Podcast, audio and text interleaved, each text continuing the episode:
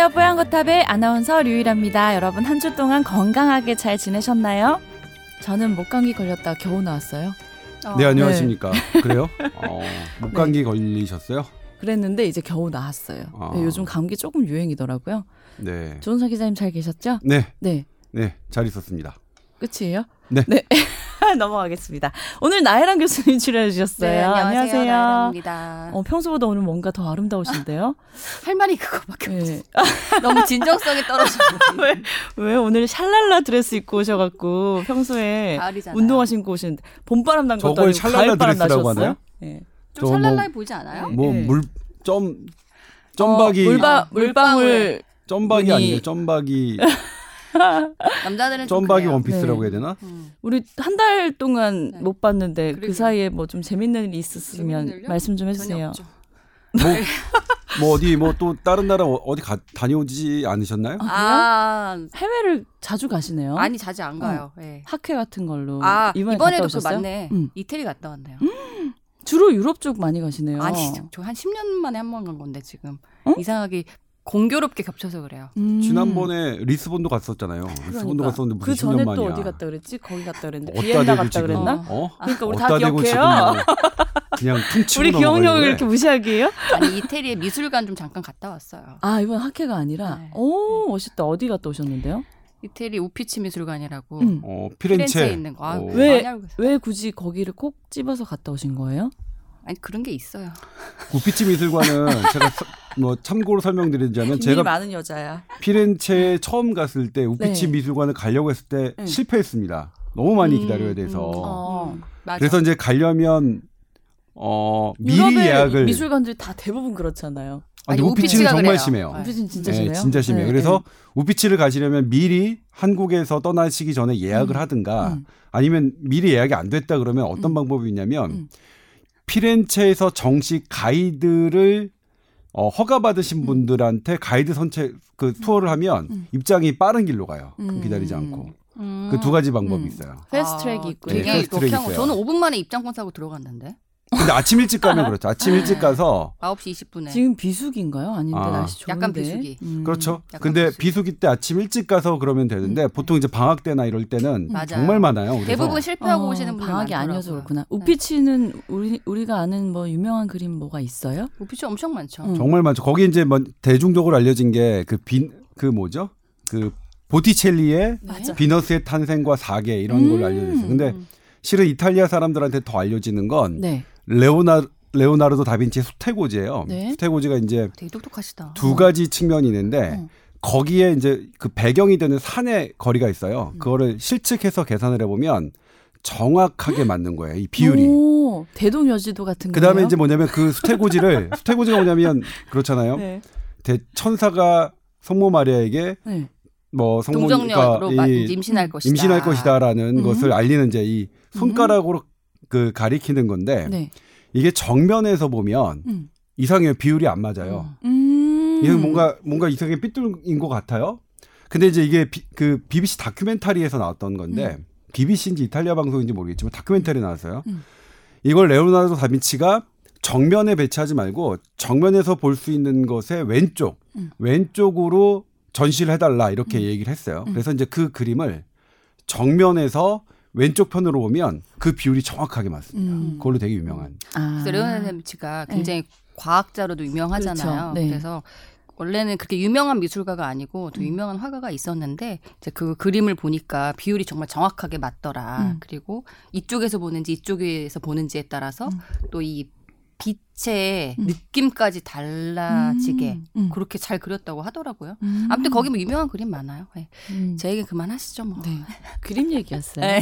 근데 이제 거기 보면 네. 우피치 미술관이 이제 주요한 것을 보면 2층으로 다 올렸어요. 왜냐면 네. 거기 피렌체가 예전에 홍수가 나가지고 아. 그 밑에 있는 위험했구나. 것들이 예, 막 네. 잠겨 있어서 네. 뭐 그런 스토리가 음, 있네요. 재밌네요. 네. 그런 감동적인 그림 한번 직접 보러 가봤으면 좋겠는데 언제 갈 수 있으려나 모르겠네요. 자, 그래서 오늘은 이제 사연 두 가지와 본격 주제 이제 이야기를 해볼 텐데요.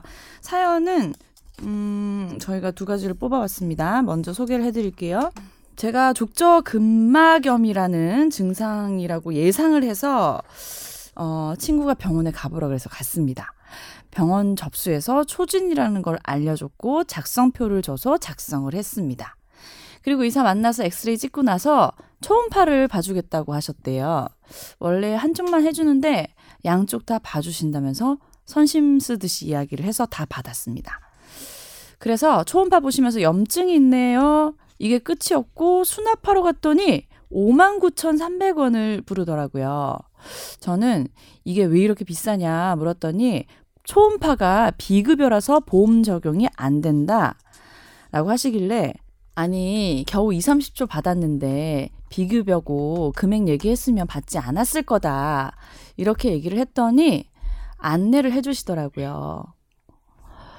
어, 이게 뭐가 문제냐. 솔직히 초음파가 이렇게 비싼지 몰랐다. 이럴 줄 알았으면 받지 않았다. 30초에 5만원 비용이라는 건 상식적으로 말이 안 된다. 이렇게 얘기를 했더니 접수할 때 이야기 듣지 않았냐면서 어, 고지를 했다는 거예요. 그래서 서류를 봤더니 제일 하단에 비급여 진료가 포함돼 있다라는 내용이 적혀 있었다고 합니다. 그런데 보통은 이 이제 작성표 쓸 때 제일 상단에 이제 이름 정도 쓰니까 아래쪽을 못 보셨대요.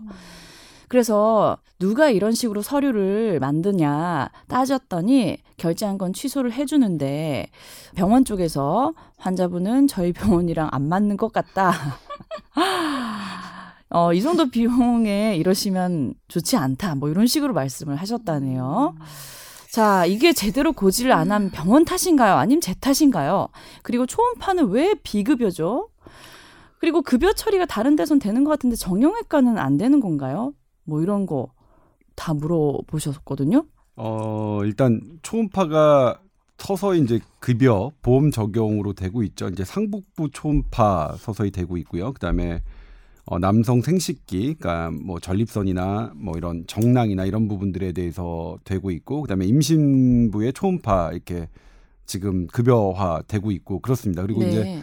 필수 진료 초음파가 필요한 필수 진료에 대해서 점점 확대 보험 적용을 늘려갈 것이라고 정부는 예고하고 있어요. 그래서 네, 서서히 되고 그 전에는 있는 예, 추세군요. 그 전에는 초음파가 아예 비급여였는데 지금 되고 있, 되고 있는 중입니다. 근데 네.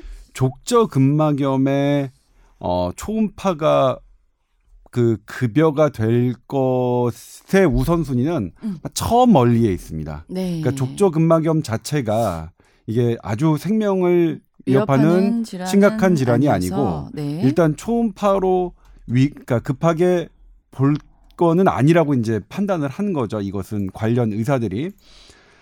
근데 그럼에도 불구하고 족저근막 그 초음파로 보면 조금 더 확실하게 되는 무언가가 있으니까 비급여라도 받을 수 있게 한 거예요. 만약 족저근막염을 판단하는데 초음파가 아예 소용이 없다라고 하면 비급여라도 받을 수가 없게 돼 있어요. 그러니까 비급여라도 돼 있는 건 의학적인 타당성은 있다. 그런데 경제학적, 의학적 타, 타당성을 같이 고려했을 때는 그렇게 타당성이 높지 않다고 판단해서 급여가 안 되는 거거든요. 네. 근데 두 번째, 비급여를 환자의 동의 없이 의사가 받는다면 병원이 받는다면 그것은 100% 돌려받을 수 있습니다. 어. 심평원에 건강보험공단 심사평가원에 의뢰를 하셔서 네. 이런 부분에 대해서 난 동의하지 않았는데 네. 실은 방금과 같은 얘- 얘기로 어, 어. 고지는 돼 있지만 나는 사실 못 몰랐다라고.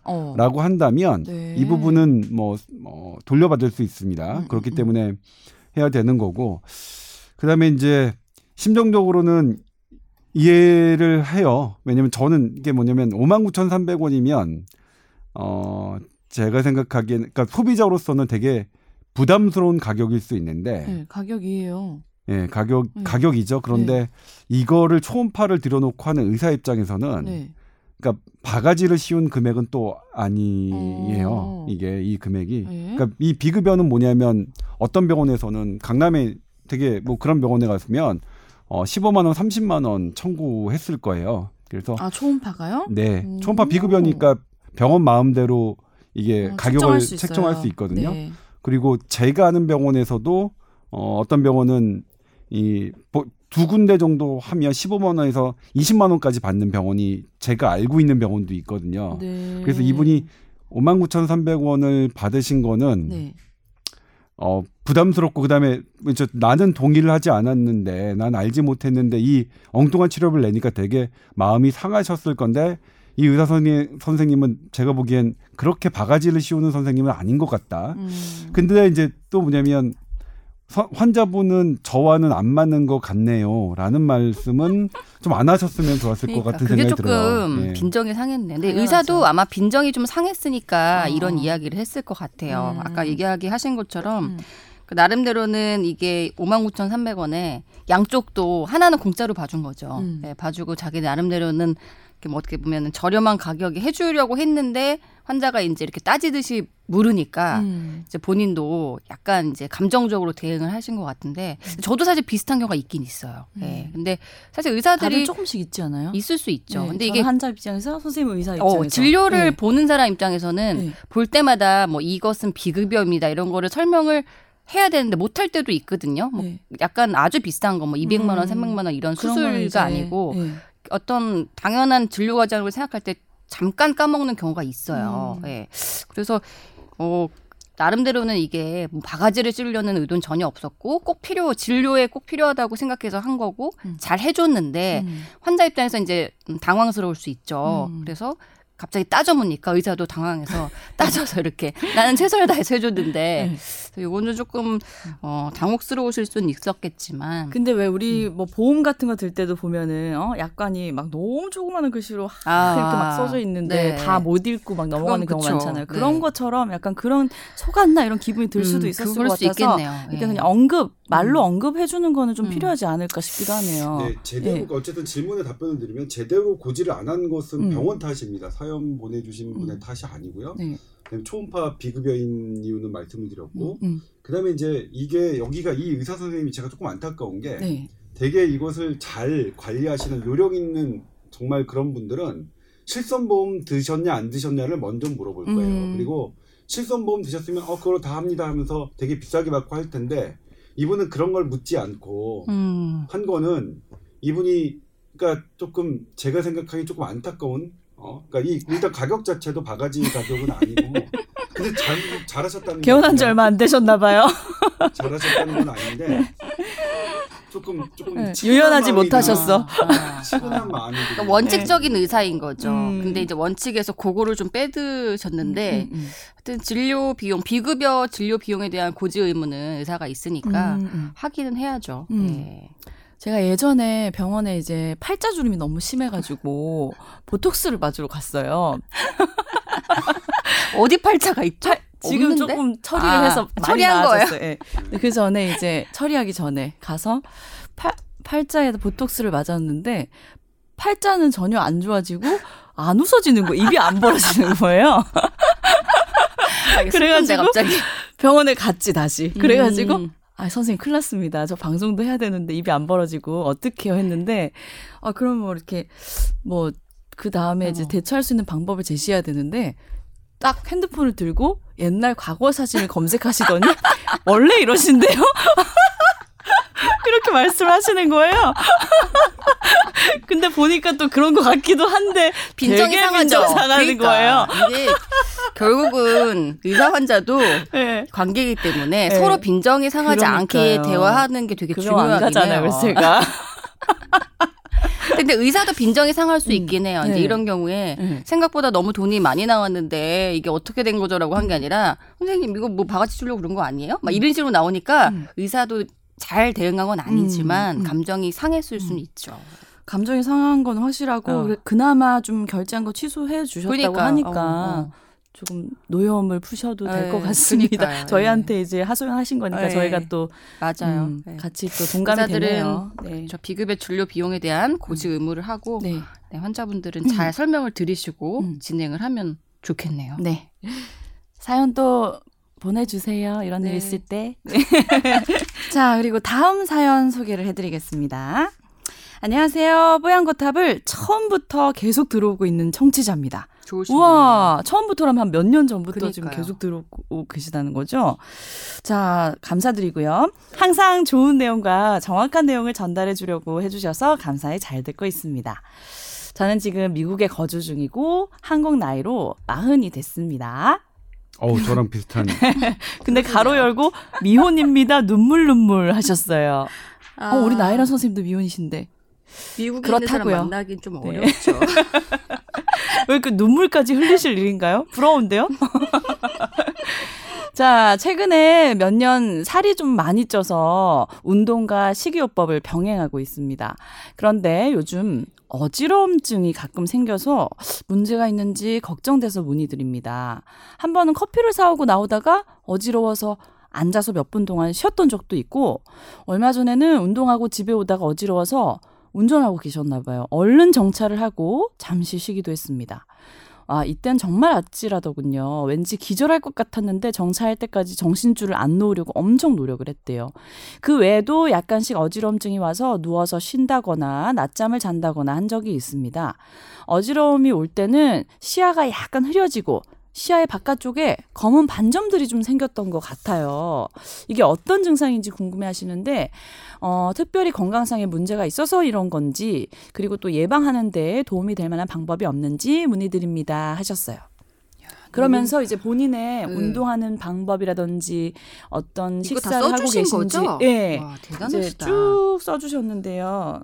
저희가 다 읽어봤거든요. 어, 네. 굉장히 꼼꼼하신 성격을 일단 갖고 있으신 그것 사연 같아요. 주신 것 중에 2, 3주 전에 혈변을 본 적이 있다고 하셨고 네. 음. 3일 정도 덩어리진 혈변이 이어졌다고 음, 했는데 좀 그러니까 혈변 덩어리진 혈변은. 빨간 거겠죠. 네, 네. 그러면 치액이 이제 외, 외부로 돌출된 게 있고 없다 그랬어요. 돌출된 게 있고 치액의 종류는 아, 내부로 있는 치액도 있거든요. 그러니까 이분은 네네네. 치액이 돌출되지 않았으니까. 네. 외부는 아니지만 내부 치액일 가능성이 있거든요. 왜냐하면 빨갛게 보면. 근데 음. 그럼에도 불구하고 네. 요 부분은 혈변을 본 거는 네. 그냥 넘어가야 되는 상황은 아니에요. 어. 요거는 진료를 보시는 게 좋을 것 같아요. 네. 근데 그 뒤에는 또 깔끔하게 멈춰서 병원을 가진 않았습니다라고 하셨으니까. 그래도 뭐 한두 번 그래도 정도, 뭐, 네. 뭐 내치액이 발견된다면 있었다면, 모르지만 음, 다른 어떤- 증상이 또 그렇죠. 있을 수 있죠. 그렇기 때문에 네. 여기서 나머지 부분은 혈변은 분명히 예. 한번 그러니까 이 의사 선생님의 진 진찰이 필요한 음. 부분인 것 같고요. 그다음에 이제 어지럼증, 어지럼증을 제가 이거를 저도 음. 올해 이해를 하게 됐어요. 제가 음. 이제 어지럼증 있으셨어요? 아침에 일어났는데 네. 이제 어지럼증은 두 개가 있어요. 실제로 천장이 빙빙 도는 우리는 그걸 현운이라고 하는데 음. 실제로 빙빙 도는 느낌이 드는 것과 아니면 빙빙 돌지는 않지만 컨디션이 안 좋아서 이제 우리 갑자기 앉았다가 일어서면 음. 뭔가가 이제 좀 휘청거리다. 어, 휘청거리는 네. 그런 게 있잖아요.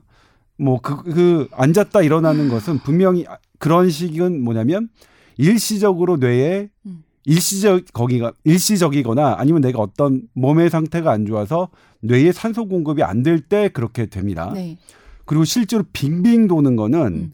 우리 몸에서 이 균형을 담당하는 이걸 어 전정기관이라고 하는데 이 전정기관에 문제가 생겼을 때 빙빙 돕니다. 전정기관은 소뇌가 그렇고요. 그다음에 우리 뇌의 중뇌부 그러니까 이 뇌의 그 중뇌 부위가 그렇고요. 그다음에 또 바깥 귀가 그렇습니다. 네. 바깥 귀, 그러니까 귀는 어, 어떻게 돼 있냐면 귀에는 이 세반고리관이라고 해서 이 각도가 이렇게 90도, 90도, 90도 해가지고 이, 그러니까 우리 입체 3차원 공간을 하는 그 그릴 때 하는 화살표처럼 세반고리관이 그렇게 돼 있거든요. 그래서 내가 어떻게 움직일 때마다 그 세반고리관에 액이 움직여서 음. 이 나의 위치를 내가 정확하게 이 뇌가 간파하는 그 부분이거든요. 네.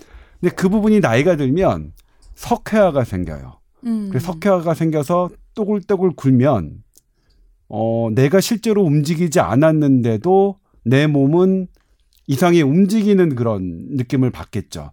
그래서 어지러운 거예요. 저도 뭐냐면 정말 천정이 도는 거예요. 천정이 돌고 커튼이 돌고 그래서 오 정말 이러면 이제 그렇게 어지러우면 어. 어떻게 되면 이제 구토가 나. 구토가. 나오잖아요. 네. 근데 저는 이제 그, 그 순간을 놓치지 않고 네. 저희 딸을 불렀어요. 이 그때는 어떤 증상이 나타나면 눈이 튀어요. 이게 우리가 아. 안진이라고 하는데 안진 증상이 나타나요. 그래서 오. 우리 딸한테 딱 불러서 자 봐봐 아빠 눈 봐봐 응. 그랬더니 어때? 어 한쪽으로 갔다 와 한쪽으로 갔다 어머머머머. 왔다 이걸 안진이라고 하는 거다. 뭐야 이게. 뭐야? 아니 갑자기 무슨 의사면 교육, 교육 동영상으로 어, 이렇게 바뀌 교육을 시키는구나. 뭐 알아야 되니까 네. 알면 좋으니까 아, 이게 의사로 그래서 키우시게요? 아니 그렇진 아, 않죠. 예. 생물할 생물할 때 분명히 아, 배우거든요. 예. 고등학교 음. 생물 시간에 아, 그래요? 세반고리관은 그래서 어. 그래서 설명했죠. 이게 몸에는 이런 게 있는데 이 아빠가 지금 늙어서 네. 이게 귀에서 뭐 석회가 이렇게 슬프다. 어떤 부분이 이걸 자극하면 내 몸은 아빠는 돌지 않는데 음. 돌지 않는데 아빠 몸은 돈다고 느끼니까 음. 그걸 맞춰서 내가 도는 걸 맞춰서 우리 시야는 자동적으로 움직이게 돼 있거든요. 음. 그 반응이 나타나는 거예요. 그 이석증이셨어요? 아니 이 와중에 어. 딸한테 그 설명을 해준 거예요? 그 와중에 어지러워가지고 음. 토할 것 같은데? 해줘야죠. 대단하시다 진짜. 그러게. 네. 특이하신 거뭐 아니에요? 좀 특이한, 대단한 특- 건지 특이하신 특이한. 건지. 병원 아니, 빨리 어쨌든. 그런 케이스가 있으면 제 케이스가 되면 이게 보여줘야 거예요. 음. 그러니까 음. 예를 들면 저는 그 수족구병에 애들이 걸렸을 때 네.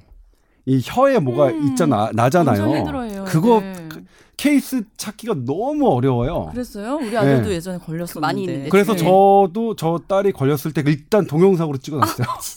혀를 내밀게 하고. 아니 이거 잔인하다. 이상한 것 같아. 아, 근데 어쩔 수 없어요. 케이스가 어. 너무 어려우니까. 애 그리고 아파 죽겠는데 지금 그걸 그러니까. 동영상 촬영하고 있는 또 하나 이제 뭐냐면 제가 예전에 네. 코골이를 취재하는데 네.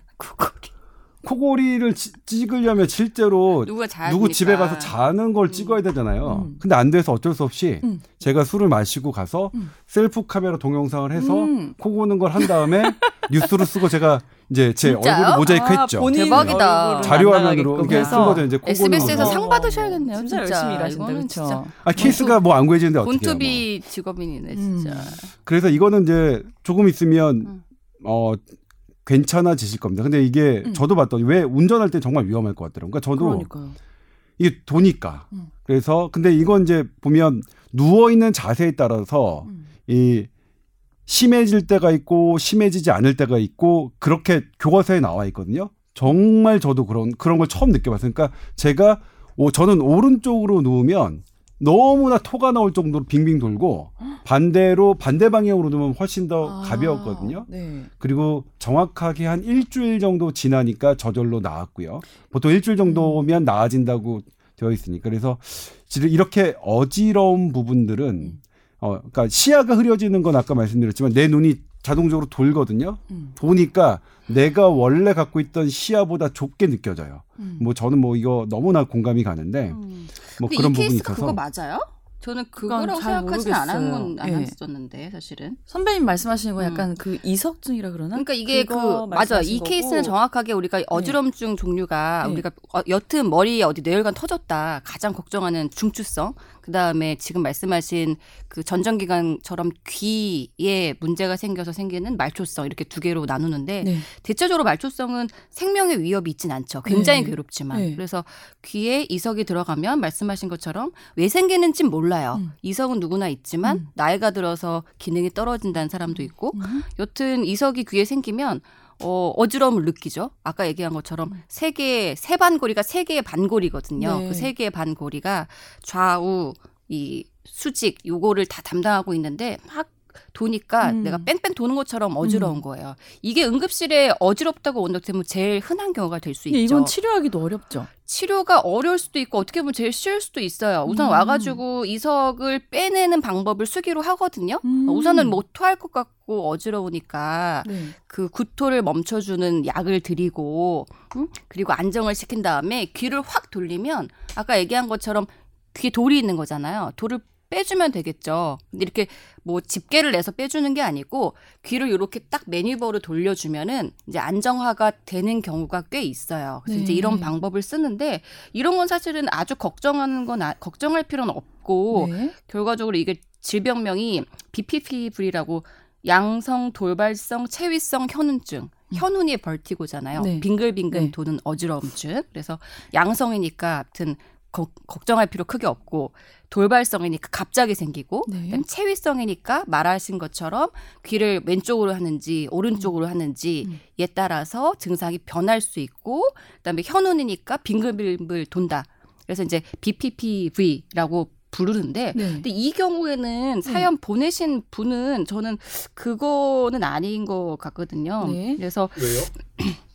우선 BPPV 벌티고에 대한 그 증상이 정확하게 기술이 안 돼 있고요. 여기 보면은 이제 어지러워서 몇 분 동안 쉬었던 적이 있고 이게 보면은 아찔하고 왠지 기절할 것 같았는데 이게 이제 빙글빙글 돈다는 것보다 음. 굳이 말하자면 아까 말한 그 디즈니스 약간 그죠. 어지러운 느낌, 어찌랄 느낌 이런 그러니까 것에 더 가까울 수 있을 것 같아요. 선배님 아까 말씀하신 왜 기립성 맞아요. 있잖아요. 여자들 되게 음, 많잖아요. 기립성 저혈압. 앉아 있다가 음, 어, 음, 일어나면 음. 저도 음. 완전 눈앞이 깜깜하게 안 저도 보여지고 그래요. 네. 어, 그런 증상이랑 비슷한 그래서 것 기립성. 저혈압이 네. 약간 의심이 되고 근데 이제 이분은 보면은 커피를 사고 나오다가 어지러워서 앉아서 몇 분 동안 쉬었던 적도 있고 음. 근데 최근이잖아요 최근 네. 근데 나는 이게 최근에 운동을 네. 너무 과하게 해가지고 음. 조금 그 일종의 신체적인 밸런스가 맞지 않아서 음. 기립성 저혈압이라든지 네.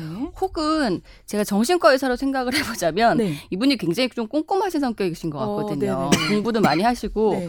꼼꼼하시게 아주 막그 잘 기술을 해주셨는데 네, 지금 미국에서 박사 공부를 그렇죠. 하신대잖아요. 예. 네. 제가 약간 걱정되는 건 오히려 저는 이제 어지러움증이 올 때 시야가 약간 흐려지고 시야의 바깥쪽에 검은 반점들이 음. 생겼던 것 같습니다라고 해서 이게 약간의 이제 어, 걱정을 했었는데 전반적인 맥락을 보니까 그 아까 디즈니스에 가깝고 아니 그것 때문에 저는 디즈니스를 안 보는데 네. 왜냐면 디즈니스는 이렇게 순간적이에요. 네. 순간적이고 시야가 흐려지는 거 그러니까 그게 시야가 흐려지는 게 아니라 이제 완전히 조금 안 보이죠. 하얗게 되고. 근데 반점은 어떻게 되냐면 정확하게 이게 저도 느꼈는데 시야의 바깥쪽에 이렇게 이 내가 보는 바깥쪽에 자꾸 돌아가니까 음. 거기에 뭔가 영상이 이게 떠요. 이 반점처럼 보여요. 그다음에 음. 이게 실제로 시야의 반점이 영구적으로 뜨는 것은 망막. 망막에서 네. 황반, 황반에 문, 문제가 생겨서 이것은 되게 중요한 사인인데 그게 문제라면 그건 회복되지 않아요. 음, 그건 아닌 것 같고요. 그러니까 그래서. 그건 누- 그 정말 하는 우리가 망막 출혈이나 망막 그 폐쇄, 어, 혈관 폐쇄? 폐쇄 음. 이런 것들이라면 하는 건데 이게 이제 다시 돌아 원 돌아- 상태로 네. 돌아오면 그건 아니라는 눈에 거죠. 대한 질환은 아닌 음. 거죠. 그러니까 이게 네. 뭐냐면 이게 정확하게 내가 이렇게 눈이 튈 때 저도 그걸 정확하게 느꼈거든요. 바깥쪽에 뭔가가 자꾸 쳐 보여요. 그러니까 저는 내 눈이 돌아간다는 것을 처음에 몰랐다가 음, 아 이게 뭐지 왜 여기에 자꾸 검은 게 왔다 갔다 하지? 음. 그렇게 해서 봤더니 눈이 돌아가는 거예요. 음. 그러니까 이게 안진이 생길 때는 네. 이 안진의 방향 이- 이렇게 나는 시야가 정면을 보려고 하는데 그것 때문에 저는 물론 이렇게 생각했는데 물론 아. 그렇죠 더 해보다면 이분이 이제 어지러운 게 제일 관건은 디즈니스와 이 버티고 그러니까 우리가 이게 실신이라고 하죠 저 기립성 저혈 근데 기립성 저혈압보다는 어 그 이 BPPB 그 뭐 양성 뭐라고 하셨죠? 양성, 돌발성, 체위성, 현훈. 그러니까 양성 돌발성 체이성 현원이 훨씬 흔해요. 일단 기립성 저혈압보다는. 훨씬 흔하고 그다음에 이제 이 어지럽다는 게 저기 한데 이거의 가장 큰 간별점은 실제로 돌아가는 느낌이 있는가 없느냐가 되게 중요해요. 그러니까 음. 이분이 말씀하신 게 음. 만약 실제로 천장이 빙빙 돌아가는. 녹기, 느낌이 없다면 네. 지금 나이란 아. 교수님이 말씀하셨던 그리고 유일아 아나운서 네. 지적 말씀하셨던 그 부분으로 가는 게 맞는 거고 네네. 근데 저는 이제 이게 정말로 트루 그러니까 이게 세상이 돌아가는 느낌이 음, 있으면 음, 음. 이거는 음. 제 얘기가 맞을 거예요. 네. 근데, 여기에- 하나가 네. 더 있는 건 뭐냐면 음. 그 양성, 음. 돌발성, 체위성 현은 어렵죠? 우리말이 더 어려워요. 요거는 일주일 정도가 지나는데 이게 계속해서 지속되는 분들이 있어요. 한 달, 두 달. 그 음. 이거는 그게 아니에요. 그거는 우리가 이제 음. 이 이유는 뭔지 모른다. 그, 어 그래서 우리가 메니에르라는 사람이 처음으로 그 증상을 기술해서 메니에르 병이라고 하는데 그거는 상당히 오랜 동안 어 할 수 있어요. 음. 제 제가 아는 분은. 두 달 동안 현직 의사인데 음. 두달 동안 그, 그런 게 지속돼서 결국 어, 뭐 고통스럽겠다. 예, 휴진하는 네. 분도 있는데 근데 그런 어, 음, 이 응급실에 만약에 어지러움증으로 왔을 때 네. 이제 어, 아까 우리 조 기자님이 이야기하신 그 경우라면 어, 가장 주 호소가 어지럽 구토하는 증상 같은 게 많거든요. 뭐 아시겠지만 음. 그래서 이게 어 물론 이제 BPPB는 말 그대로 돌발성이기 때문에 나아지기도 하고 여기서 그렇게 생각해 볼 수도 있지만 제 생각에 이분이 어지러움증인데 정말 이 빙글빙글 도는 거면 음. 아마 그 가장 주요한 핵심 표현에 음. 빙글빙글 돌고 굉장히 음. 그 구토도 어, 했다 구토가 나온다 써 혹은 속이 너무 된다고요. 메스껍다 예. 이런 것들이 좀 더 있지 않았을까 싶어요. 저는 사실 저희 과는 이거를 되게 되게 중요하게 생각하는데 어, 네. 우리나라 사람의 저희 거 표- NS 말하는 거예요. 그렇죠. 네. 저희는 왜냐면 이게 이제 실제로 이게 센트럴 그러니까 이게 재밌다. 뇌 뇌의 어지러움증이면 음. 이건 되게 저희가 응급으로 그렇죠. 그러니까 MRI를 찍어야 돼. 응급으로 MRI를 찍는 경우가 거의 없는데 음. 이런 경우에 어, 이 중심 부위의 어지럼증이면은 뭐 우리가 되게 시, 시급하게 다뤄야 되는 음. 건데 우리나라 분들에서 지금 나혜론 교수님처럼 그렇게 describe 아까 그렇게 기술하지 않아요. 대부분의 사람들이 연령대로 그 당시에 이제 연령대별로도 했는데 대부분의 사람들이 이렇게 빙빙 도는 건 다 어지럽다고 표현하세요. 음, 뭐 그래서 그렇긴 하죠. 네. 그러니까 뭐 근데 뭐 간단하게 다음번에 한번 사연 줘, 줘보세요 댓글이라도 네. 궁금하네요. 빙빙 도셨는지 네, 네. 아닌지. 근데 아니 이분은 우선은 케이스가 않았다면 몇번 네. 있었고 음. 그래서 우리가 중추성을 감별을 우선 당연히 했고요. 네. 예 그리고 나이가 40 남자잖아요. 네. 물론 40 남자가 갑자기 뇌동맥류 어, 뇌동맥류 파열이나 출혈이 있을 수도 있지만 이제 그거는 조금 덜 의심이 되고 여튼 이게 어, 신경외과 의사가 보기엔 역시 이제 그런 것들이 걱정이 되고 음. 정신과 의사인 제가 보기에는 오히려 약간 이게 좀 패닉 어택처럼 이런 것들이 정신과적 질환일 수도 있다. 이게 뭐 정신과적 질환이라고까지 하긴 그런데요. 네. 패닉어택처럼 음. 이렇게 운동 특히 많이 하고 음. 어 이런 체중 변화가 급격하게 있을 때 음, 음, 음. 이게 자율신경계 우리가 실조라고 음. 하죠. 네. 자율신경계 이상 때문에 음. 이런 어지럼증이 오기가 쉽고 음. 그때 이제 말씀하신 그 싱코피, 약간 이제 기립성 저혈압 같은 증상이 생길 수 음. 있고 어찌러찌하다는 느낌 받을 수 있고 또 이분이 보면은 이 운동하고 집에 오다가 뭐 차 운전할 때도 좀 네. 어지러움 느끼기도 기절할 했잖아요. 뻔했대요. 예, 예. 근데 이런 증상이 이 표현의 양상이 음. 약간 이런 이 패닉 어택 음. 올 때랑 사실 좀 비슷하거든요. 음. 근데 우리가 이걸 가지고 패닉이라고 진단하기에는 조금 진단 기준에 맞지는 않지만 음. 제가 보기에는 사실은 그런 것들이 더 아. 많이 의심이 돼요. 예, 그래서 저 같으면은 어 운동을 조금 너무 급격하게 하시지 마시고 조금 쉬시면서 특히 운동 후에 음. 그 hydration 뭐 물 많이 드시고 잘 쉬시라고 하실 것 같고요. 네. 아까 제가 얘기했지만 정신과 의사가 보기엔 이분이 굉장히 좀 꼼꼼하셔서? 꼼꼼하신 분이거든요. 이제 이런 분들이 조금 더 예민하시기 때문에 음. 그 어떤 panicky한 증상이 왔을 때 음. 어지럽다고 느낄 가능성이 꽤 높아요. 이게 어지럼증이 모호하잖아요. 모호할 음. 때 이런 얘기를 하는 여자분들이 굉장히 많거든요. 몸이 음. 요즘 어지러질한데 어디가 아픈 건 아니고요. 음. 아, 쓰러질 것 같으세요? 아, 쓰러질 것 같진 않고요. 청장이 빙빙 도세요? 음. 그런 건 아닌데요. 음. 왠지 좀 어지러운 거 있잖아요. 어, 저도 이런 순간 어지러운 적 그런 거 있었죠. 있죠. 예. 네. 그래서 어. 이제 이거를 이제 우리 술 많이 먹고 다음 날 약간 조금 이렇게 컨디션 굉장히 어지러지란 그런 느낌이 있죠. 약간 이런 건데. 근데 이거 근데 저 궁금한 게 이게 제가 운전을 네. 해봐서 아는데 네. 전딱 이 느낌이에요. 근데 아, 어쨌든? 두 분의 진단이 그 너무 어쨌든 뭐냐면 갈려서 나중에- 한번 좀 나중에 사연 좀 주세요. 해봐요. 꼭 예. 대답을 한번 뭐냐면 주십시오. 케이스로 그러니까 뭐냐면 많은 가능성으로 따지면 패닉 네. 어택도 상당히 더 아래 에 있어요. 어. 그러니까 그거는 사실 기질적인 것들이 다 배제되고 난 다음에 할수 그렇죠. 있는 네. 진단이라서 음. 사실 기질적 진단이 내려지지 않은 상태에서 패닉 어택을 진단하시는 건 음. 좀 기질 정상도 채운 거저 아닌가요? 개인적으로 거의 다 감별했고요. 제가 아니요 지금 뭘, 뭘 감별했어요? 이렇게 검사한 게 뭐 얘기한 또 있어요? 이유가 예? 뭔지 아세요? 네. 아까 그 혈변. 네. 저는 이 혈변이 궁금했는데 아까 이제 뭐 네. 여러 가지 문제가 있을 수 있지만 40에 뭐 그런 대장암이나 이런 것 때문에 혈변이 생길 정도는 네. 흔하진 않고 더 흔하게 생각하면 아까 말한 그 내치핵 같은 것들 네. 가능성이 있잖아요. 네.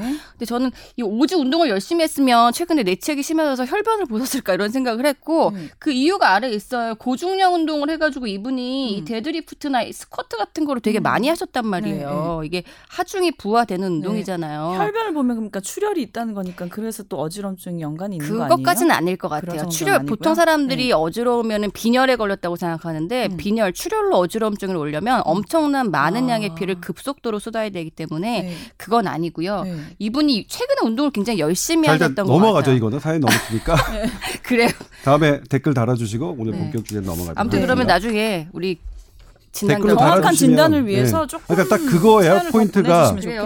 그다음에 이제 이- 이게. 뭐냐면 나아지셨냐와 그 다음에 빙빙 도셨냐 안 도셨냐 그러면 음. 그 문제로 저희가 할까. 그러니까 네. 뭐그 나이란 교수님이 말씀하신 거는 빙빙 도는 느낌이 없, 없을 때 음. 그때 다 해당되는 말씀이고 저는 그게 이 어지러움이. 빙빙 도는 것일 때에 음. 국한된 말이겠죠. 네. 예.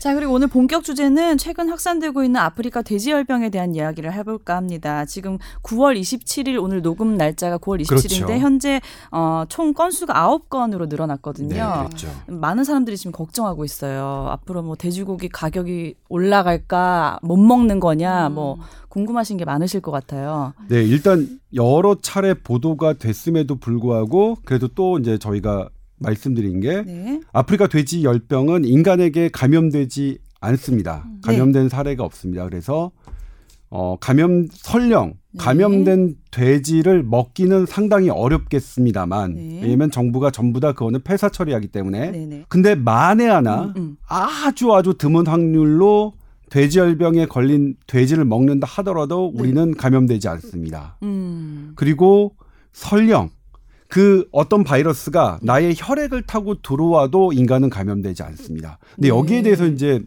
그 문의를 주시는 분들이 그게 있어요.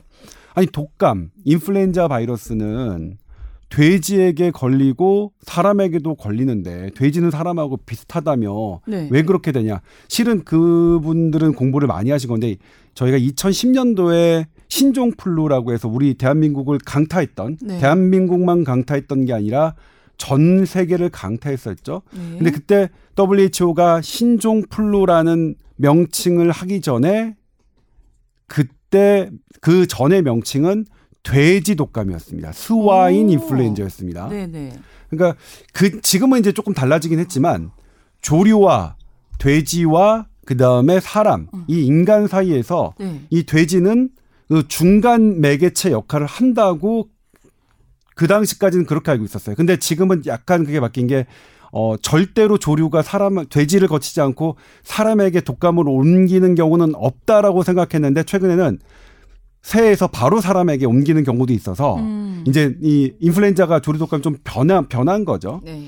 근데 그거는 뭐냐면 인플루엔자 바이러스, 독감 바이러스는 수용체가 점막이에요. 네. 호흡기든 아니면 눈이든 이런 네. 점막인데 이 점막의 수용체가 사람과 돼지가 비슷합니다. 그렇기 때문에 이 돼지에서 온 게 사람에게도 걸리고 그런 게 가능성이 있었는데 네. 이 아프리카 돼지열병 바이러스는 이게 우리의 특정 면역 세포, 우리말로는 대식 세포라고 하고 영어로 따지면 마크로파지라고 하는 건데 이 바이러스가 들어와서 이 특정 면역 세포, 대식 세포에 들어간 다음에 여기서 증식을 하거든요. 네. 증식을 해서 이제 돼지를 죽게 결국 바이러스가 많이 번식을 해서 돼지를 죽게 만드는 건데 사람의 마크로 그 대식 세포에 이 바이러스를 집어 넣어 봤더니 연구자들이 전혀 반응을 안 해요. 음.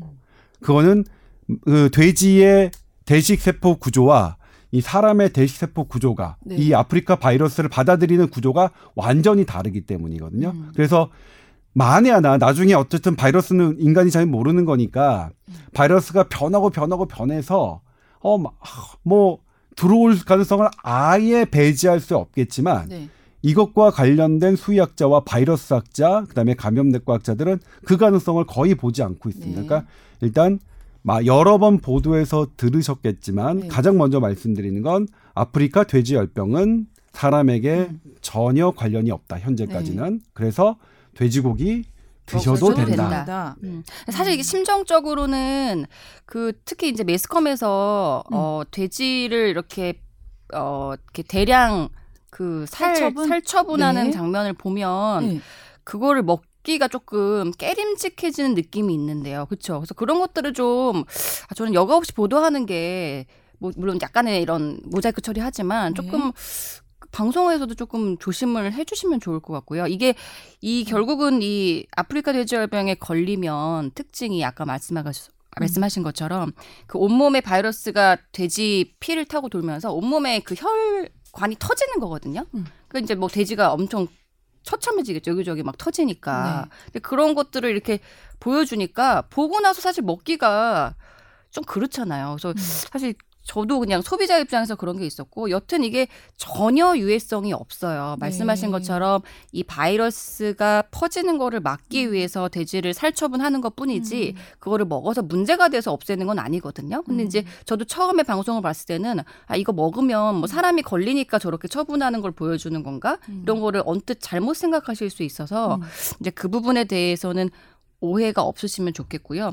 또 하나 걱정되는 거는 이제 소비자 입장에서도 있지만 이거를 살처분하시는 분들 그리고 네. 돼지를 키우셨던 분들도 굉장히 걱정이 되는 게 많이 걱정되죠. 아, 돼지가 많잖아요. 그리고 이제 뭐 아시겠지만 동물 이렇게 키우다 보면 아무리 돼지나 소 뭐 그런 가축이지만 되게 애착이 음. 아무래도 우리 집에서 키우니까 생길 텐데 그거를 우선 그 끔찍한 장면을 보는 거 그리고 대량으로 그 살처분하는 것들을 한다는 게 굉장히 이게 좀 마음이 많이 아플 것 같아요. 진짜 마음 많이 아프고. 하여튼 음. 우선 끔찍하고요. 음. 어떤 생물체가 잔인한 모습으로 죽어간다는 걸 본다는 게 그래서 관련된 그 돈가 그다음에 공무원들 뭐 이런 것들이 어 이런 분들이 이런 처리를 할 때 하여튼 저는 이걸 좀 어떻게 좀 안 보게 해야 되나 하여튼 그런 것들을 좀 또 얘기를 좀 해봐야 될 것 같아요. 네. 네. 그다음에 자- 이제 음. 예. 뭐 작업자들은 작업을 해야 되니까 음. 그 장면을 안볼 수는 없잖아요. 근데 제가 진짜 상상을 해봤는데 그게 한 동가에 뭐 몇 천 마리씩 있는데 그러니까요. 예. 처음에 그게 가스 차량이 와서 이렇게 질식을 한번 예. 시킨다면서요. 그러고 포크레인으로 이렇게 잡아서 잡아서 예. 살처분을 이제 하는 건데 너무 끔찍해요. 끔찍하죠. 네. 예. 그리고 이제 그게 보지 다 않아도 트라우마가 거를- 그러니까요. 걸릴 것 같아요. 그러니까요. 예. 그래서 그거 한 번 보면은 정말 그리고 너무 하여튼 마음이 너무 아플 것 같고 그 네. 기르시는 분은 아 이거를 그래서 참 문제인 것 같아요.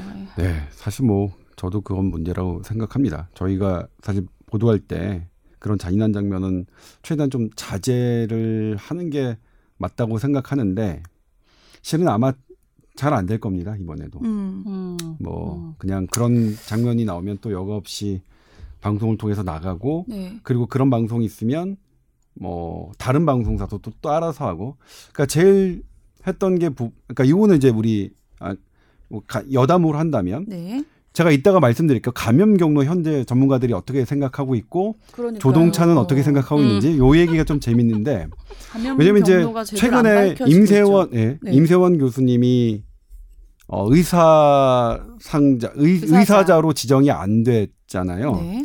복지부는 위원회를 열었고 그 위원회는 의사 현직 의사들도 포함되어 있습니다. 법률과 15분 정도의 의- 의원 위원회가 어 냉철하게 따졌는데 어쨌든 만장일치로 음. 어 의사자로 지정하기에는 음. 어 법적에 법에 맞지 않는다 이렇게 결정을 했어요. 그래서 네.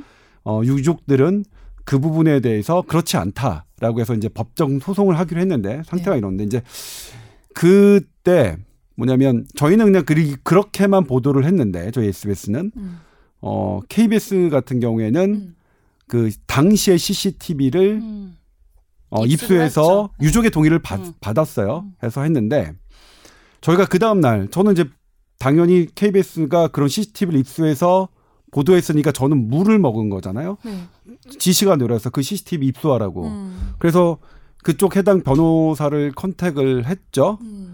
어, 어떻게 되냐 했더니 어, 뭐라고 말씀하시냐면 네. 그 장면을 보고 가족과 친구분들이 재경험을 했다. 음. 아 저도 깜짝 놀랐어요, 근데. 음. 그러니까요. 그러니까 네. 재경험을 했. 그래서 저는 그 변호사한테 뭐, 뭐라고 말씀하냐. 그러면 저 전혀 관여하지 않겠다. 이 의사 결정에 전혀 관여하지 않겠다. 다만 저도 경쟁사의 기자로서 만약 유족들이 다른 데 그러니까 푸- 열심히 뭐 뭐 공유하겠다. 언론사에 이걸 제공하는 게 더 좋겠다라고 결정을 하신다면 그러면 저희 SBS도 이 좀 포함시켜 달라. 요렇게 정도만 얘기했는데 음. 근데 만약 이제 그게 취재 경쟁에 붙으면 악화가 양화를 하는 거 저는 그러니까 되게 그 가슴이 아팠어요. 그러니까 가족분들이 본인들이 동의했지만 본인들이 보신 그 그거를 다시 보고서 어 되게 아파했고 친구분들도 음. 음, 자기도 뭐 너무 끔찍했다는 거예요. 그래서 그런 부분들이 사실 우리 기자들이 되게 많아요. 저 근데 같은, 뉴스에서. 저 같은 네, 기자들이 네, 저도 정말 많이 반성해야 되는데 네. 그런 부분들 좀 해야 될 것 같은데 많아요. 문제는 네. 전혀 이런 것들은 사실 논의가 잘 안 돼요 언론사에서. 음. 근데 그 CCTV를 여튼 그런 뭐 트라우마를 재경험하는 것임에도 불구하고 그거를 꼭 뭐 공중파로 보여줘서 하여튼 음. 방송으로 보여줘서 뭔가 여튼 의미 있는 결론이 도출된다면은 그런 거를 감수할 수도 있을 것 같은데 결론적으로 저는 어떤 이득이 있었는지 모르겠어요. 네. 하여튼 저, 저도 그거 보고 굉장히 좀 끔찍했거든요. 음. 그리고 아는 사람들 입장에서는 그거를 보는 순간 그냥 음. 그날의 장면이 정말 상상이 돼요. 근데 그렇죠. 그거를 저도 그래서 저는 아직까지도 이어, 잊혀지지 않은 뭐 이런 뉴스 장면 중에 하나가 이렇게 수해가 났어요. 그래서 물이 불어가지고 버스가 어, 강물에 떠내려가게 된 거예요. 그 안에 계신 분들 다 돌아가셨거든요. 음. 근데 그 안에 어떡하지 어떡하지 당황해 하는 그 CCTV가 다 음. 나왔어요. 음. 전그 장면 보니까 너무 끔찍하고 뭐 아직도 계속 저도 기억나고. 그래요. 그다음에 저도 이제 뭐냐면 이것도 다른 언론사인데 네. 아이가 아빠가 이제 아이를 데리고 음. 어, 그, 그 당시엔 동반 자살이라고 표현했는데 잘못된 표현이죠.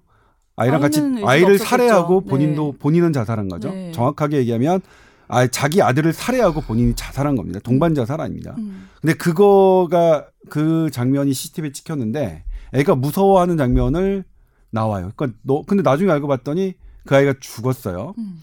또 하나가 뭐냐면 어떤 중국에서 있었던 일인데 휴대전화를 보고 가다가 애, 그 어떤 여학생인데 물에 빠져요. 네. 그 저는 그 빠지는 장면을 보고서 아, 저 사람이 다행히 살았나 보다 했는데 아니었죠. 죽었어요. 음, 음. 저는 그런 그거 사람의 많아요. 죽는 장면을 보고 싶지 않은데 뭐 그랬던 부분이 있어서 저도 해외 토픽에서도 그런 거 봤어요. 근데 예전에 그 네. 퓰리처상 되게 유명했던 장면이 전쟁에서 그 죽어간 아이 딱 찍었을 때그 아, 사진 상을 기자가 받았지만 비난도 받았는데 받았죠. 어, 예. 그게 취소가 됐나 하여튼 기억은 안 음. 나는데 아무튼 되게 아니죠 취소는 비난받았 안 됐는데 네, 그분이 되게 결국 비난받았잖아요. 예, 그분이 비난을 자살을 했었잖아요. 그렇죠. 그렇죠. 그렇게 예, 됐죠. 예. 예. 근데 예. 사실 그래서 그런 것만큼 이게 뭐 어떻게 보면은 뭐 사진 작가나 이런 뭐 하여튼 뭐 영상을 하시는 분은 또 이런 보도하면서 사진으로서 전달하고 싶은 뭐 영상으로 전달하고 싶은 음. 의미가 있을 수도 있지만 결과적으로 그게 어떤 의미가 있었으면은 또 한편 책 그러니까 저는 수 있는데 예, 의미는 분명히 그러니까 예를 들면 의미는 이것은 있는데 분명히 예.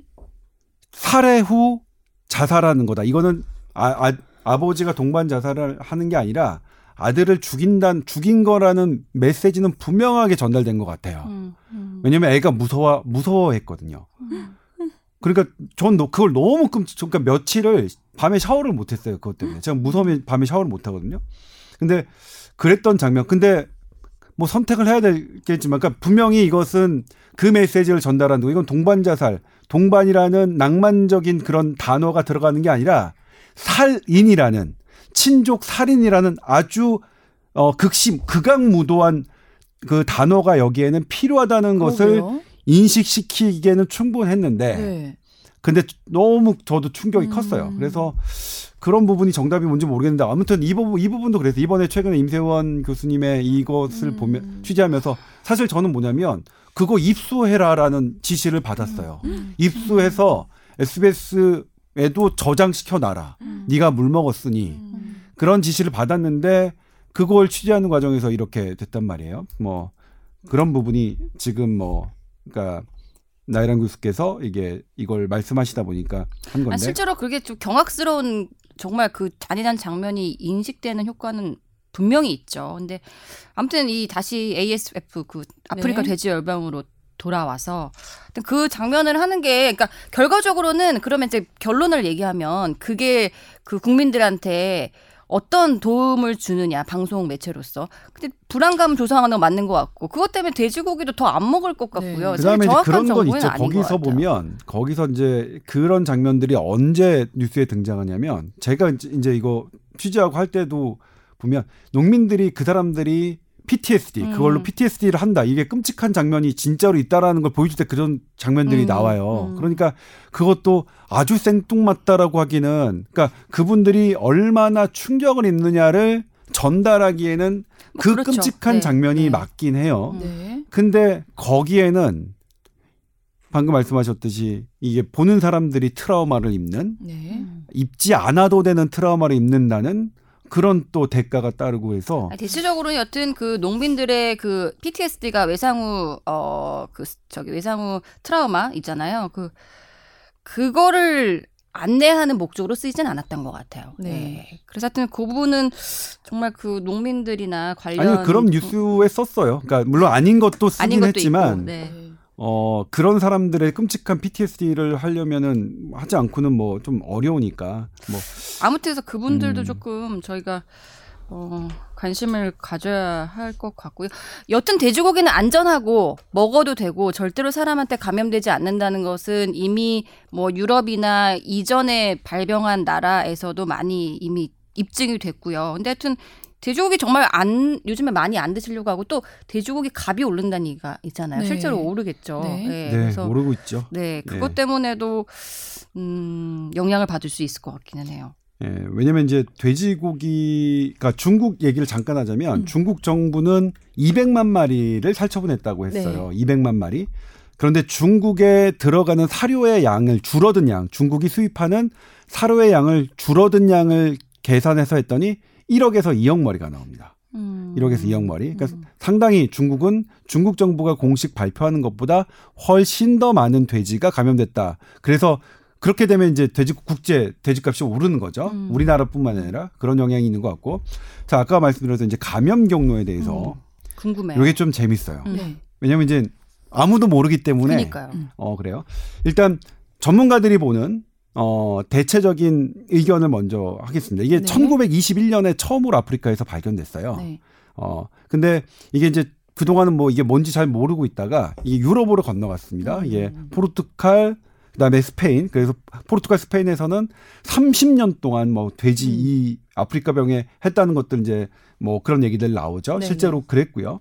근데 이게 그 그쪽에서 러시아 그다음에 에스토니아로 갑니다. 그다음에 어 러시아에 있던 게 중국으로 와요. 국경 지역에서. 근데 그 국경 지역이 북한하고 인접해 있는 어쨌든 러시아 국경 지역에서 가는데 2018년에 중국에서 완전 대 아, 엄청난 그 아웃브레이크 대발생이 생기죠. 중국 정부는 200만이라고 하- 하지만 1억에서 2억 마리에 추정하는. 근데 2018년에 중국에서 했던 것들을 유전자 분석, 우리 뭐 NGS라고 하죠. 이런 NGS 시스템을 쫙 했더니 이게 아프리카에서 유럽에 갔던 것과 약간 달라요. 음. 약간 달라요. 그래서 아프리카, 유럽에 갔던 것을 1형이 1형이라고 하고요. ASF, 네. 아프리카 swine fever 바이러스 1형이라고 하고 2018년 중국에서 한 것을 2형이라고 합니다. 네. 그런데 2019년에 중국과 어떻게 교류가 되는지 어떤 원인인지 모르겠지만 베트남에서 아웃브레이크가 있었고요. 그다음에 필리핀에서도 아웃브레이크가 있었죠. 이런 것들을 봤더니 여기도 똑같이 중국 2형이 나왔습니다. 음. 2형이 나왔고 북한도 북한도 사실 우리 국정원이 얘기를 했죠. 평안북도의 돼지가 절멸 전멸했다라고 국정원이 얘기했는데 음. 북한은 유전자형이 어떤 것인지는 모르겠으나 아마도 학자들은 다 중국형일 거다. 이형일 것이라고 생각해요. 근데 중국이 어쨌든 북한에서 이렇게 되니까 그 다음부터 국내 학자들이 예측하는 논문을 씁니다. 네. 올해 1월, 그다음에 올해 5월 이렇게 해서 우리나라도 곧 올 이것이 거다. 올 것이다 네. 했고 그게 이제 올 것이 현실화됐네요. 온 것이죠. 네. 그런데 이게 이제 우리나라에서 처음으로 확진 판정을 받은 그 다음 날 농림축산부와 환경부는 어떤 발표를 했냐면 북한에서 내려온 게 아니다라고 했어요. 음. 북한과는 아무 상관이 없다고 했어요. 음. 그래서 이상하다. 어, 북, 이 많은 분들이 학자들이 예측한 건 북한이 걸렸기 때문에 우리나라도 곧 내려올 것이다라고 예측을 했는데 음. 음, 북한이 아니다라고 할때 실제로 그렇게 발표를 했어요. 그래서 그때 대부분의 언론사는 그렇게 보도를 했습니다. 정부의 발표를 따라서 근데 저희 SBS는 그렇게 보도하지 않았습니다. 네. 북한을 차단하는 것은 맞지 않다. 그래서 관련 연구들 그리고 그 가능성들을 보도했고요. 그리고 그 다음날 바로 환경부가 그 전날 했던 그 북한의 유입 경로가 없음을 가능성 음. 떨어짐을 정정했어요? 뒤엎고 네. 정정하고 어 북한으로 이 유입 경로 그다음에 이거 조사하겠다. 음. 그다음에 임진강물 조사하겠다. 그다음에 이 DMZ로 오는 그런 이런 멧돼지나 이런 것들 감염 경로에 대해서 조사하고 그것이 들어오지 않도록 하겠다. 물론 아직까지 북한에서 온 것이라고는 확증이 없습니다. 왜냐하면 지금 아까 먼저 말씀드렸지만 감염 경로가 밝혀지지 않았기 때문에. 근데 이제 우리나라의 감염 양상을 보면 되게 많은 아프리카 돼지열병이 되게 지금 막 몇 주째 이게 뉴스가 되니까 되게 막 이렇게 많이 퍼진 것 같잖아요. 네. 근데 실제로 감염이 확인된 건 아홉 건밖에 없습니다. 음. 아홉 그렇죠. 건이에요. 그러니까 이 아홉 건이 된 농장에 주변에 있는 돼지들은 3km 반경에 있는 돼지들은 다 음. 폐사시켜야 하기 때문에 네. 매몰된 돼지 수는 많아요. 네. 근데 감염이 된 건 아홉 건밖에 안 거든요. 이게 이제 중국과 베트남, 북한과 차이점이에요. 감염된 돼지 수가 너무 개체 수가 너무 적어요. 음. 이건 제가 한 말이 아니라 이 아프리카 돼지열병위원회 농림축산부에서 매일 하고 그러니까 거의 매일 하다시피 하는 전문가 위원회에서. 왜 우리나라는 감염된 돼지 수가 음. 이렇게 적을까? 음. 여- 현재 이런 사례는 없어요. 기간에 우리나라- 비해서 예, 적어요? 예, 네. 적어요. 왠지 모르겠어요. 그리고 우리나라 처음에 이제 확인된 게 네. 연천과 파주죠. 음. 연천과 파주 농장을 전문가들이 가봤어요. 네. 가봤는데 다른 나라와 다른 점이 어떤 거냐면 다른 나라에서 돼지열병이 시작된 만연했던 농장은 되게 지저분하고 관리가 안 돼 있으며 심지어 잔반을 먹인 거예요. 음. 먹다 남은 잔반을. 음. 그런데 우리가 갔던 첫 번째 전문가들이 갔던 데는 깔끔하고 관리가 잘 되고 그리고 잔반을 전혀 먹이지 않는 게 확인됐어요. 음. 이상한 거예요. 다른 데는 이 다른 데는 그럴 만한 데가에서 돼지 열병이 시작됐다면 우리나라는 그럴 만하지 않은 곳에서 시작됐다는 이런 다른 점이 있죠. 음. 근데 이제 그 그걸 가지고 이제 전문가들 사이에서 어떤 의견이 있냐면 그렇기 때문에 너무나 이게 원래는 만연하게 퍼진 다음에서야 비로소 알 수 있는 음. 어 그지 그제서야 감염 당국에 보건 당국에 신고해서 알 수 있는 건데 여기는 너무나 잘 관리가 하고 있기 때문에 아주 미세한 차이 초기 증세 때 초기 때 딱 신고가 들어와서 이 개체 수가 적은 거 아니냐 이렇게 분석하는 분도 있어요. 네. 근데 여기서 하나의 또 얘기가 되는 게 뭐냐면 중간에 연천과 파주 다음에 그 다음에 어디였죠? 김포였습니다. 네. 김포는 이 지리상으로 보면 이것도 전문가 회의에서 나온 거예요. 김포로 그러니까 각 몇 건이 안 되는 채 몇 건 세네 건밖에 안 감염되지가 안 된 상황에서 김포로 넘어가는 건 너무 이상하다는 거예요. 음. 그러니까 이렇게 이제 육지를 통해서 이게 육군이라고 하는데 육로를 통해서 어떤 감염 경로가 됐으면 음. 파주와 연천 그리고 그 사이에 다 곳곳에서 퍼지고 음. 퍼지고 나서. 김포로 가야 되는데 네. 이 김포는 뭐지? 음. 하, 이런 이런 게 있어요. 그 다음에 또 뭐예요? 그 다음에 이제 확인된 게 아이고 제가 재밌게 말씀드리면 안 되는데 죄송합니다. 이거 국가 재난 상황이니까 이렇게 말씀드리면 안 되는데 그 다음에 강화도예요. 그러네요. 강화도로 갔어요. 강화가 지금 제일 많던데요. 네, 강화가 다섯 건으로 제일 네. 많죠. 그리고 어제는 뭐냐면 강화도에서 또 섬으로 떨어진 음. 그 성모도에서 나왔죠. 네.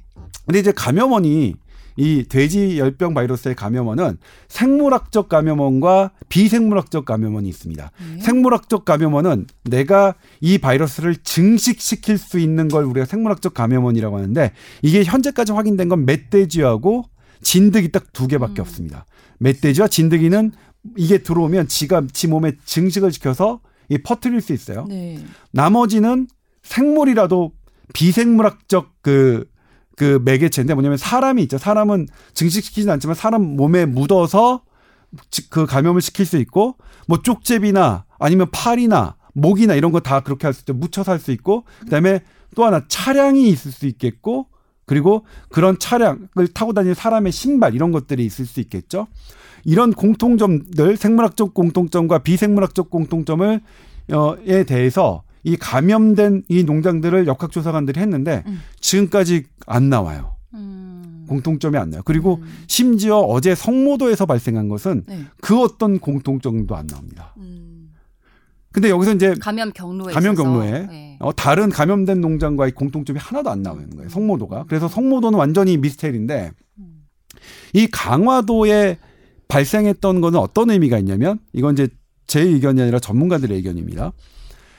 가, 멧돼지가 이렇게 와서 이렇게 우리도 모르는 사이 쪽집이나 이런 데 와서 할 수 있는 경우는 많아요. 그러니까 그런 파주나 연천 이렇게 해서 그다음에 김포는 좀 뭐 좀 아니긴 하지만 그래도 뭐 다른 우리가 모르는 동물들이 왔다 갈 수 있어요. 근데 강화도는 어떤 의미가 있냐면 갈 수 있는 방법이 강화대교예요. 아니면 바다로 헤엄치는데 멧돼지가 정말 바다를 헤엄쳐서 가- 거기로 갔을 것이냐?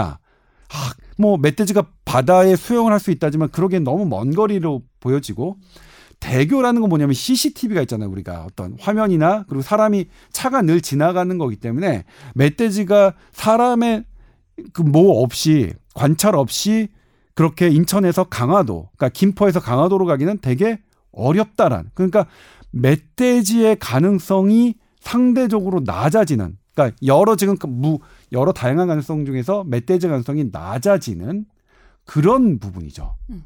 근데 아, 그럼에도 불구 그러면 이제 뭐냐면 차량이나 이런 것일 수 있겠다라고 네. 생각이 드는데 근데 여기서 이제 하나가 뭐냐면 차량이나 사람이라면 음.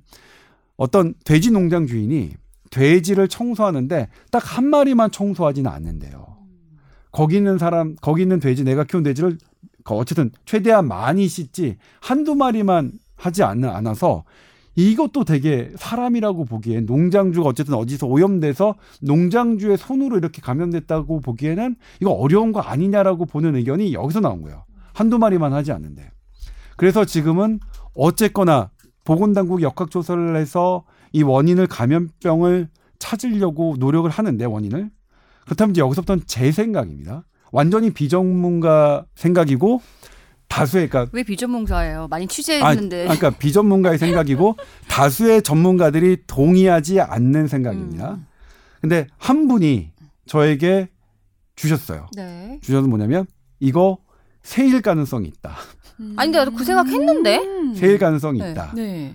그리고 새에서는 진드기가 사는데 음. 그러니까. 그 진드기를 통해서 할 수 있다라고 했는데 이제 음. 이것에 대해서 다수의 전문가들은 뭐라고 말씀하셨냐면 이게 진드기 중에 진드기가 수백 종류가 있거든요. 근데 이이 아프리카 돼지열병 바이러스를 매개할 수 있는 진드기는 물렁 진드기라고 하는 아. 한개 종류밖에 없다고 알려졌는데 실은 중국의 최근 2019년에서 중국에서 나온 논문을 보면 두 개가 더 있어요. 한 종류. 그러니까 물렁 진드기 말고 딱딱한 진드기도 할 수 있다는 논문이 나오기, 나오고 있어요. 근데 어쨌든 학계에서는 물렁 진드기 한 종류라고 보는데 이게 2013년도에 우리가 전수조사, 우리나라의 전수조사는 안 되겠죠. 찐득이로 무슨 수로 전수조사 하겠습니까?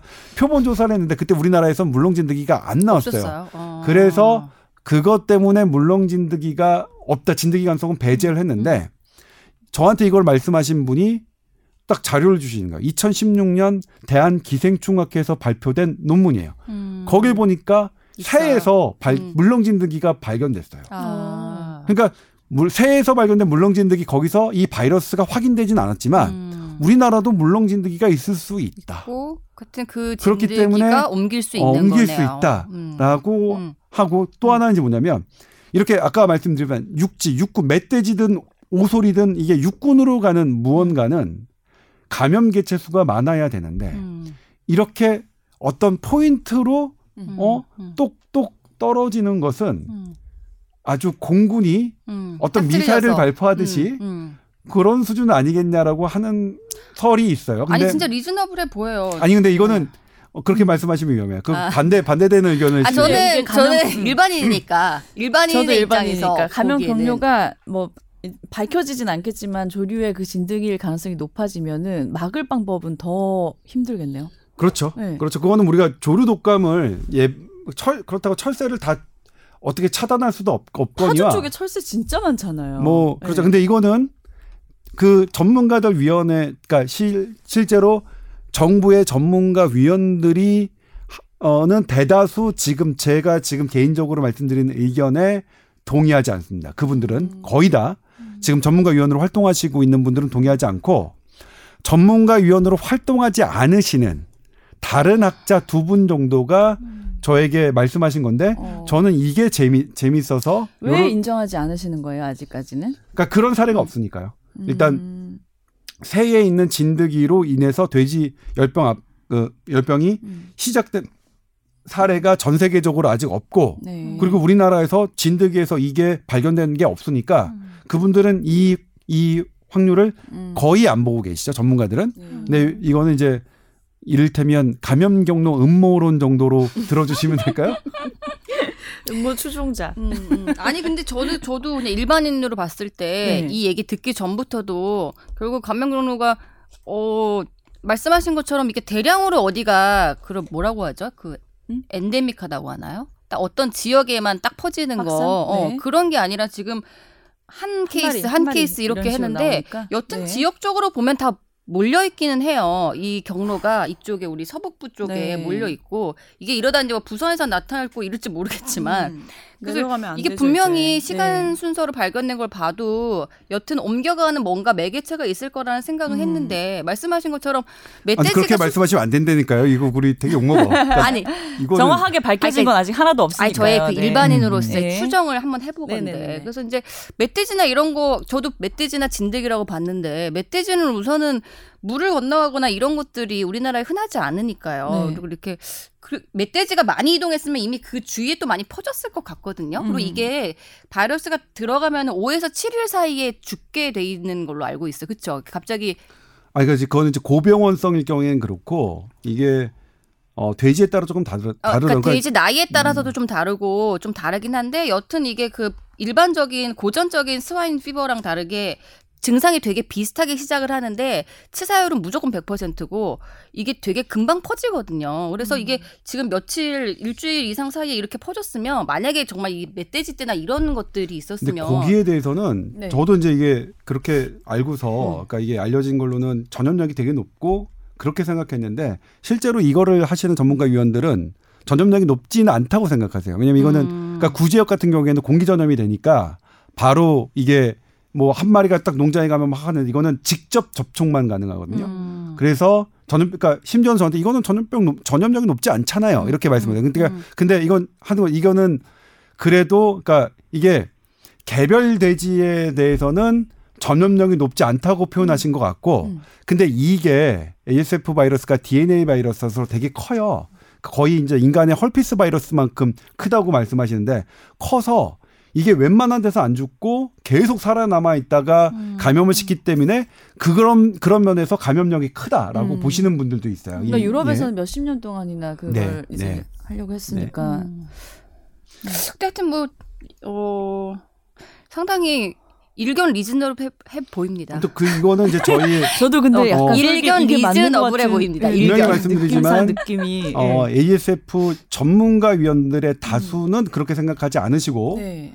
이 새와 진드기 이거는 조동찬의 개인 생각이다. 아, 개인 생각입니다. 어, 예, 저도 전문가들은 생각- 그렇게 생각하지 추정이고요. 네. 않으시는 경우가 많고 그다음에 제가 개인 생각을 했던 이유는 두 분의 전문가가 어, 한 분은 바이러스 학자시고요. 한 분은 현직 수의대 교수십니다. 그래서 두 분의 학자가 어, 저에게 이런 말씀을 하셔서 저도 어, 이렇게 말씀을 드리는 겁니다. 네. 아니 이게 영화 나중에 재난 영화 같은 거 만약에 이렇게 마- 만들 때 나중에 음. 보면요, 음. 우리가 이 감염이라는 전파 경로는 사람이 아무리 자세하게 추정을 해본다고 음. 해도 정말 이 추정할 수 없는 경로가 생길 수 있잖아요. 네. 이 이제 아까 말씀하신 것처럼 성모도나 강화도 같은 경우에는 뱃길을 통하지 않고서는 옮겨갈 수 없기 때문에 뭐 멧돼지 같은 거를 생각을 안 할 수도 있지만 사실 우리가 놓친 사람 중에 한 명이 뭐 예를 들어서 뭐 신고 있던 뭐, 음. 뭐 장갑이나 뭐 이런 것들을 이런. 어 이런 것들을 뭐 누가 친구한테 줬는데 친구가 배를 타고 갔는데 그 사람이 배제될 영화다. 수도 있고 아니 영화라는 게 그 네. 실화를 바탕으로 예, 하니까 예, 예. 감염 가능성도 경로를. 네. 찾는 건 사실 굉장히 어렵다는 음. 얘기를 하는 거고 음. 여러 가지 가능성을 다 고려해야 된다는 걸 얘기를 한 거거든요. 지금 어쨌든 뭐 아, 되게 그러니까 이분들의 전문가 분들이 매일 하시면서 하시면 진짜 모르겠다. 그렇게 말씀하신대요. 음. 아니 이 얘기를. 하는 이유는 뭐냐면 음. 전에 그 메르스 중동 그 감염할 때 네. 사실 제가 그 전해까지 메르스 우리나라에 터지는 전해까지 그 기자 를 했는 기자 생활을 했는데 네. 제가 그 기자 생활하면서 그때 이거 메르스라는 이런 질병이 있네요. 그래서 이런 것도 좀 우리 미리 음. 좀 다뤄보면 좋지 않아라고 했다가 엄청 욕 먹었어요. 무슨 장난하냐고 중동에 있는 바이러스가 우리나라 왜 음. 오냐고 우리나라가 뭐 중동 낙타 우유를 먹는 것도 아닌데 음. 완전 묵살됐거든요. 네. 근데 이제 제가 여튼 어떻게 보면은 그 다행이라고 하면 좀 그렇지만 제가 이렇게 딱 나왔을 때 메르스가 바로 다음에 터지는 걸 보고 야 이거는 정말 내가 성견 지명이 있었는데 음. 라는 생각을 했는데 여튼 이런 것들이 우리가 상상할 수 없는, 가능성이 항상 있다는, 있다는 거죠. 거죠. 네. 네. 그래서 저는 조 기자님 말씀도 일견 고려를 어 아닙니다, 아닙니다. 이거는 그냥 재미삼아 재미삼아 들으시는 거예요. 제- 분명히 이제 출처는 네. 밝혀야죠. 이거는 잘 네. 모르고 있고 네. 그다음에 이 대부분의 전문가들은 그렇게 생각하지 않고 음. 아주 소수 극소수의 전문가들 두 분이 그렇게 저한테 말씀하셨는데 음. 저는 이게 재밌어서 소개시켜드려요. 왜 그분들이 그렇게 생각하셨는지 이유를 예. 그다음에 그것도 있어요. 어떤 전문가분들은 어제 서울대 우희종 교수님이죠. 태풍 링링 때문에 아 진드기가 날아왔대요? 이렇게 이렇게 돌면서 진드기가 날아올 수 있잖아요. 그렇게 말씀을 하시긴 했습니다. 근데 뭐 그거는 여러분들이 그렇게 생각하시는 것 같아요. 그러니까 음, 제가 음. 어제 어. 우희종 교수님도 그랬고 어 건대의 선 어, 선우 선우 선- 무슨 교수님 그분도 이제 소아인 인플루엔자 되게 우리나라 권위자신데 그분도 아, 태풍은 정말 우리가 모르는 거잖아요. 이렇게 말씀을 하셨어요. 음. 네. 태풍은 모르는 거니까 우리가 교수님이요? 예. 네. 서정향 교수님? 아니, 아니요 서정- 서정현 교수님은 어, 어. 어 저에게 수의학과. 이제 세계 가능성을 얘기해 줬던 교수님이고 네. 그다음에 선우 선영 박사님 선우 선영이 선우, 예. 네, 박사님. 그 박사님이 어 뭐 태풍의 영향을 음. 노뭐 우리가 모르는 거니까 네, 네. 알수 없는 거니까 미궁으로 빠졌으니까 하는 말씀이고 네. 아무튼 감염 경로는 현재까지는 우리 모른다. 음. 사실 전문가들도 상당히 이것 때문에 음. 고심하고 있다. 돼지고기는 안전하다. 네. 예, 되죠. 근데 여기 충청도가 거는. 중요한 게 뭐냐면 거기가 제일 많다면서요, 농가들이. 예, 네. 농가들이 밀집돼 있어서 네. 거기는 한 마리라도 하면 그러니까. 폐사시켜야 되는 게 너무, 너무 많은 거예요. 많아지고 그래서 내려가지 않도록 안 되는 거예요. 그러니까 예, 우리가. 폐사를 시켜야 하기 때문에. 네.